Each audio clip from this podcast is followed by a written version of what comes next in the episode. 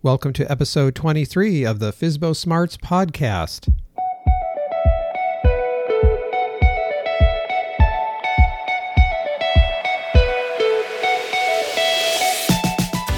This is Steve Klein bringing you the best tips, tools, and techniques for learning to save thousands on your next home sale by doing it for sale by owner style, digitally and online. It's your hard-earned equity, right? So why not save the most you can and reap the reward of tens of thousands of dollars in the process? And on this episode, I'm going to go over my first for sale by owner experience. Yes, my first FSBO story. And it actually came out of necessity. Necessity, that is, for an expanding family. And I'll get into that in a second. But first, many of you already know my story about helping my mom with her home sale, which is actually a home that I owned with my mom. It was our childhood home, the home that I grew up in. And since my dad had passed away many years before, I decided to go on the house with her just as a sort of security. She didn't want a living will or a living trust. She pretty much trusted us and wanted me to be on the home with her in case something should happen to her. Well, little did we know that years later she would break not one hip, but both hips, and end up having to live in an assisted living facility just because she couldn't even get around that well and navigate the stairs that she had at her house. And then, of course, needing a walker. Without some major remodeling, plus she'd need supervision there, it just wasn't happening. Well, the good news was with selling the house, we were able to offset all of those high costs of the assisted living facility and her healthcare costs. And now she's able to live there for an extended number of years because of our savings on the commissions. Because of those real estate commission savings, I was able to help my mom stay where she's at for another 5 years. That's 5 years of thriving and living in a community that's not only gracious and helping her, but a place that she's happy about, a place where she's made friends. She could have her pet companion Hoppy with her, her little dog, and she's just happy and thriving. But of course, that wasn't our first FSBO story. Our first FSBO story, we would have to go back a few years before when we had an expanding family. With the arrival of our newborn baby son, we knew that things were getting a little tight. Not only that, we had my den, my desk, and my computer in our bedroom with us, which is something that we did out of necessity, but something I would really love to do is have a den of our own. But we also needed a separate room just for the new baby. We wanted him to have a room of his own as he grew up. It really wasn't necessary at that given time, but we knew that the housing market was starting to go up at that time, and we thought if we didn't get into something now, we may just be priced out of the market years later, years down the road when he was older and he would have wanted a room of his own. And more importantly, my wife and I would want a room of our own because he would be in it with us. And so that wouldn't be good at all either. So at first we looked to expand our existing home. But what we found is after getting a home improvement loan, we would be losing several square footage in the backyard. We also thought about putting an extended gazebo off of our deck and make a hot tub out there, which would be really fun. And we've always enjoyed hot tubs whenever we went on trips to the beach or vacations. So we knew it was totally doable and we could get an extra room put on our house. But as we started going through the finances, we realized that it actually wasn't going to be good at all. In fact, it was going to strap us a little bit for cash. By putting this extra room on, sure, we'd have an extra room on the house, but I'd get no den still, which again wasn't a big showstopper, but we already had my wife's computer and her desk in the kitchen area, and mine was still in the bedroom. It's just things were really getting tight for a growing family like ours. So there was a point where we signed up for the loan. We qualified for the loan, and then we were feeling, I wouldn't say miserable about it, but we were really second-guessing ourselves. Like, were we making the right choice? Did we do the right things? we knew that the extra room would cut into area of the backyard that we actually wanted to have a garden and a play area for the kids. And if we cut into more of the backyard, we would be just giving up more of our yard. And in this day and age where people are having huge, large houses and little backyards, we really wanted to strive for that preservation of our backyard. I had one growing up, and so I really valued it. The fact that you could grow your own garden, grow your own fruits and vegetables, can them for the winter. There's just so many benefits of a garden, but also a backyard for the kids to play in and run in, get all dirty and then come in and clean up. Maybe have a swimming pool one day in the backyard, stuff like that. And so we were really, really contemplating it. Well, then there was one Sunday I remember vividly. We heard a sermon from a pastor that seemed to speak directly to my wife and I. Have you ever had that experience where you go to church or you go to a lecture on something and then that person just seems to speak to your heart of what the matter is, of what you're dealing with? Well, that was our situation that night. In fact, my wife and I looked at each other like, oh my gosh, how did he know? Well, of course, he didn't know. It was probably the good Lord above. And I'm a man of faith, so it really resonated with me. But what he read was a parable of a wise and foolish builder. It talked about the builder of the house and how you build things on solid foundation, and only a foolish man would build his house on sand. Well, the message went on, but the parable went on longer than that. But it just the message really resonated with me. And that Sunday evening service, it seemed like it was speaking directly to my wife and I in our situation. And so suddenly I realized we too were building our house on sand, so to speak. I mean, we had no money or little money.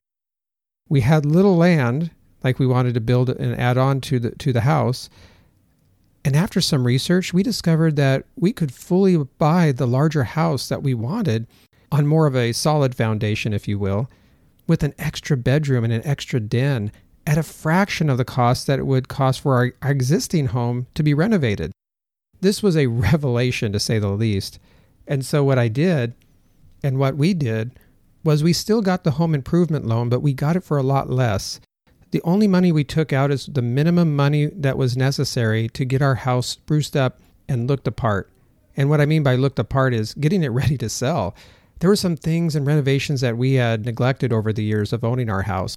So after penciling the numbers and calculating the values and what we could afford, we realized that we could get into the house of our dreams with the den, with the extra bedroom, even with an extra bath, a newer home. But here's the thing, we wanted to get the most house that we could, knowing that the market was going up. Any dollar that we could save and that we could put towards this new house would just give us more of a value now rather than later. So I had bought my wife one of those new Beetlebug cars, those Volkswagen Beetles. And I'm talking about the newly renovated Beetles that were coming out and popular around between the year 2000 and 2010. Well, we still owed about, I believe it was $7,000, and we looked them up on Kelly Blue Book and found out that they were still valued at roughly $10,000 because we had the turbo model and it was a special edition. But those cars really retain their value. But here's the thing, with that loan on our credit, we wouldn't be able to qualify for the full house, the full value that we could be qualified for if we had that debt on our books. And we're talking the difference between like a couple $100 car payment could mean tens of thousands of dollars in a house payment because, of course, the interest rates are a lot lower and they're over a longer period of time. Whereas a car, of course, is a short-term investment. Okay, notice how I said investment. Not really an investment, but it's more of a loan, right? Because a car is a depreciating asset, and so it's always going down in value. So lucky for us, we put the car on the market and we put it on really early because we knew that we had a few months to get our house ready for sale. And by having our car off the books, so to speak, it would give us more of a buying power when we did go to buy our new home.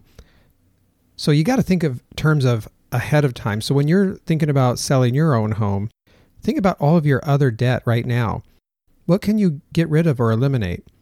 So for us, luckily, we found someone who wanted to buy that car, and we did get $10,000 off of it. So we not only were able to pay off our debt, but we had a little bit more in the bank. And we could use that money to fix up the house before we sold it, or just have it in savings readily available. Because a lot of times that also looks good to have money in savings, especially if you're going to qualify for a new home. So once we did that, we got rid of another credit card debt. We had a small debt, and with the refinance that we took out the money for the home improvements, you can use that money for whatever you want. And what we did is we chose to pay off a credit card debt, and they will allow that. In fact, when you do a refinance, a lot of times they're asking you, what do you want to do with that money? Now, here's the sad thing. Even though if you're paying off a credit card debt, they will still consider that as debt when you qualify for your refinance. So just keep that in mind when you're qualifying for any loan. They're going to look at the debt you have, and regardless if you're going to use that to pay off that debt, they still see that as a debt potential. And if you could reborrow against that debt, then they're not going to. Well, they're still going to consider it, and they're not going to consider it fully paid off. So just keep that in mind. So anyway, for our story, we decided that this is the route we were going to do. And we just went in 150%. I mean, we just went all out. And every day after work and after my company, my media company that I work for, all my side hustle work, I just focused on this house and getting it ready. And we spent, hours on detail. For the next 4 months, we spent all of our time getting this house ready, be it finishing up our deck on the back, restaining it, making sure the house looked clean and immaculate. Some of the things I mentioned in the beginning of this podcast, things like starting with our episode 1, where we started taking down all of the personal belongings, taking down our pictures, our personal pictures, our family pictures, and putting up generic pictures, generic home interior decorations, and things like this that would make the house really pop and really shine and express itself rather than us expressing our own personal style. I mean, our style is important and your style is important as well, but when you're selling your house, again, you want to make sure it's generic. So we went through that process. We also remodeled our bathroom. Something we've been wanting to do for a long time is to replace the linoleum flooring. It really looked bad and dated, and we just hadn't done it for all the years that we had lived there. But here it is. We're thinking about selling it, and we thought, you know what? We finally have to do this. And so here's the thing. We did it. And we only got to enjoy it for a couple months before our house sold. And I say that because if you have some projects that you've been putting off, don't put them off. Make a list of what you really want to do and do them now. In fact, that's another tip here I'd give you is that if you're looking to sell your home, which is probably why you hopped onto this podcast, do all of the things that you need to do to your home ASAP. Don't let it wait. This is looked highly upon when you're getting appraisals or when you're selling your home or when you even buy a home. You've always looked for what the homeowner has kept up on in maintenance. Now, that's not to say that the house wasn't kept up. I mean, the house was kept up, except for that one room. We just didn't do that room for some reason or another. I guess we just thought it was just too big of a project, but it ended up not being too bad. It was kind of fun, really. But our story begins there with generifying, staging, setting up our house, preparing our house for the sale. And the other cool thing was we started doing work around the yard, edging the grass, making sure the grass was mowed, trimming my bushes, laying new bark dust, everything you would need to do to get that house looking spruced up in the front and the backyard and inside and out. And these are the kind of things that I've walked through with you in our past episodes. Things like the plan. I mean, we had to have the plan originally. And originally, remember, the plan for us was to expand our existing home. But after we looked at it, we knew that was not the way to go. And we could actually get more of a house if we paid off our debt, 1. 2, if we improved our existing home and sold our existing home. And then 3, and this is the kicker, if we sold the house for sale by owner. Because if we didn't sell the house for sale by owner, we wouldn't save that almost nearly $20,000 that we needed to buy our next new home. Because with the loan and the qualifications, we wouldn't have been able to qualify for that higher house payment and that higher loan amount. And that higher loan amount, it wasn't that much, but it made all the difference in the world. What it meant for us is we could afford that extra den, that extra room for the den. We knew this house, maybe the house that we would live in for the rest of our lives. So we wanted to make sure that we had the most value that we could absolutely get out of it. Now, will it end up being the house that we live in for the rest of our lives? Eh, maybe, maybe not. But for now, I can tell you we've been here for years and we are still loving it. The house that we bought years ago is still our house today. It's not a big mansion. It's a fairly modest house, but it had those extra rooms that we needed at the time and that we still use to this day. It had a little bit of the luxuries without being a big luxurious home.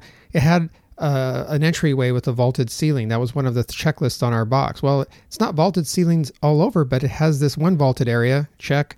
And then we had a skylight in one of the bathrooms. We thought it'd be really cool to have a house with skylights. We said, check. And so we had just different things. We had the den that we wanted. We had the extra room for our new baby boy. It even had a jetted tub off the master bedroom. Now, it wasn't a hot tub, but it was close enough for us. And it had hardwood floors. Now, my wife and I had danced a number of years, and so we thought, wouldn't it be cool to have a house with hardwood floors in it? And these were real wood, not Pergo. And to us, that meant something. It was really special. It even had a large deck in the back. Now, the deck meant something to my wife and I because we spent a lot of time on our existing home building our own deck. We actually went to a class and built our deck off the back of our house. It was a level deck, but the property sloped down a little bit, so it went from level with the house to the ledger board against right before the back sliding glass door that we had, and then it would slope down to where it was about a foot and a half off of the floor. So we'd have a little landing area with some stairs, but we built that ourselves, and it looked pretty good, if I might say so myself. And here's the thing: when we bought the new home, our new house, it had a huge deck. Now, we didn't have to build that, but the fact that it had a deck was really something special to us. And it was a multi-tiered deck, a three-tiered deck. So we knew that this was not only the right house for us, but it was also the house that was meant to be. Because how we got to our new home is a whole other story, because there was a lot of research that we went through. I mean, we were willing to move to an area that was even 20 to 30 miles away from where we currently lived. That's how important getting the right house was to us. And maybe I'll share that with you in another episode, but this was the main reason and our main story of why we sold our house, our very first home, for sale by owner. Now, there's more to the story, and I might share that as well in a future episode. There's the stories about the realtors that came by, and some of them were nice, but some of them were quite rude, in fact. Some of them challenged us saying, oh, good luck. We noticed that a lot of for sale by owners call us in a couple weeks. And the funny thing was, 2 weeks later, we had sold our home. Yeah, that's right. Our first home sale, we were able to sell our home within 2 weeks. That was incredible. It was a great feeling. And even the guy that bought it from us was so ecstatic that we had such detail on this home. Him and his wife were going to move in, and he loved our attention to detail. So much so that he didn't even want a home inspection done, which I always encourage people to do, especially if they're buying for sale by owner. But he said, I can tell you our attention to detail, and I don't even have to do that. Like he didn't even want an inspection report. And this could be your situation as well. As long as you have an attention to detail about your own home and what you know needs to be done, then that attention to detail will really pay off in the long run. It will earn respect of those viewing your home, and especially those that will want to buy your home. In fact, that's an enticement to buy your home, right? I'd rather buy a home from a person that's really has an attention to detail, can tell me all about the home, and just by your feel and your look and your view of what's going on, you can tell if this person has really taken care and maintained their home. Now, there's some situations where obviously you can't, due to maybe financial burdens or due to other situations, maybe you can't update certain things on your home. And that's okay, because again, all things are negotiable, right? So if you have to sell your home and you don't have the time or the means to get it prepared like you would want to, just do your best. That's all you can ever do, right, is your best. And then everything after that becomes a negotiating point. And if, for example, maybe you need a paint job on the front and you just think, well, I guess I got to do the paint, but I just haven't got to it. Do it, because even though it's a little extra work, it means so much down the road. In fact, home improvements that are very simple, such as a paint job or things like that, that's something that you could do, add like $10,000 to $20,000 value onto your home. It's that curbside appeal that I talked about. Now, this could even be for interior paint as well. So I guess what I'm saying is there's little things that you can do to spruce up your home and make the most out of it. And that's what we did with our house. So hopefully this was an inspiration to you that, yes, you too can sell your own home for sale by owner. Now, obviously, your goals and your dreams and your ambitions are different than mine. And your price for your home and your goals for your next home may vary, but you get the idea.